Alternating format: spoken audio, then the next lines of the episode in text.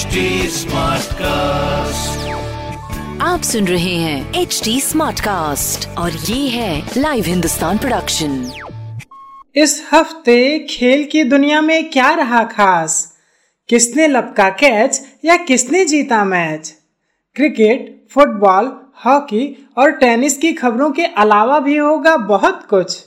मेरे पॉडकास्ट खेल खेल में।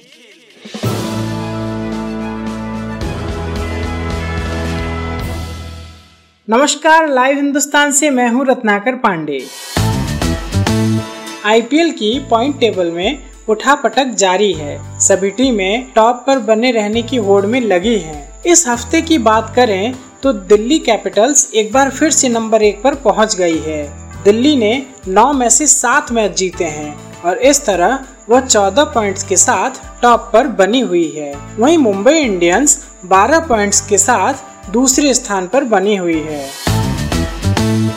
कोलकाता नाइट राइडर्स के फैंस के लिए एक चौंकाने वाली खबर है।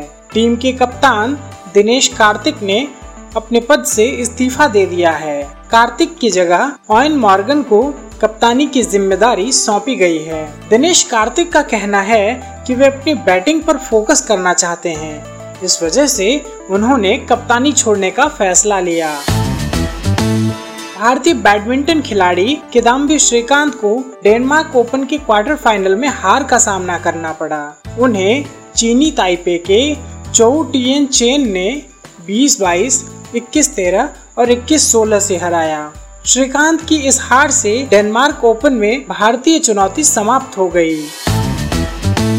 Star footballer Cristiano Ronaldo corona virus positive पाए गए हैं। पुर्तगाल फुटबॉल महासंघ ने इस बात की पुष्टि की है। रोनाल्डो अब ठीक होने तक क्वारंटाइन में रहेंगे।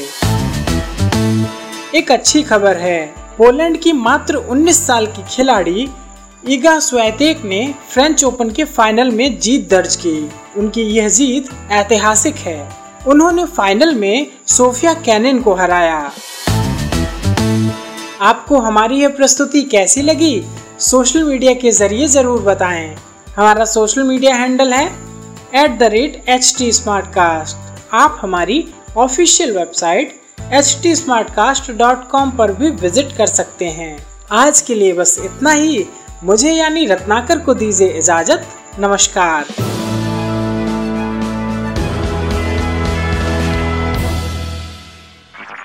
आप सुन रहे हैं एच डी स्मार्ट कास्ट और ये था Live Hindustan production H smart Smartcast.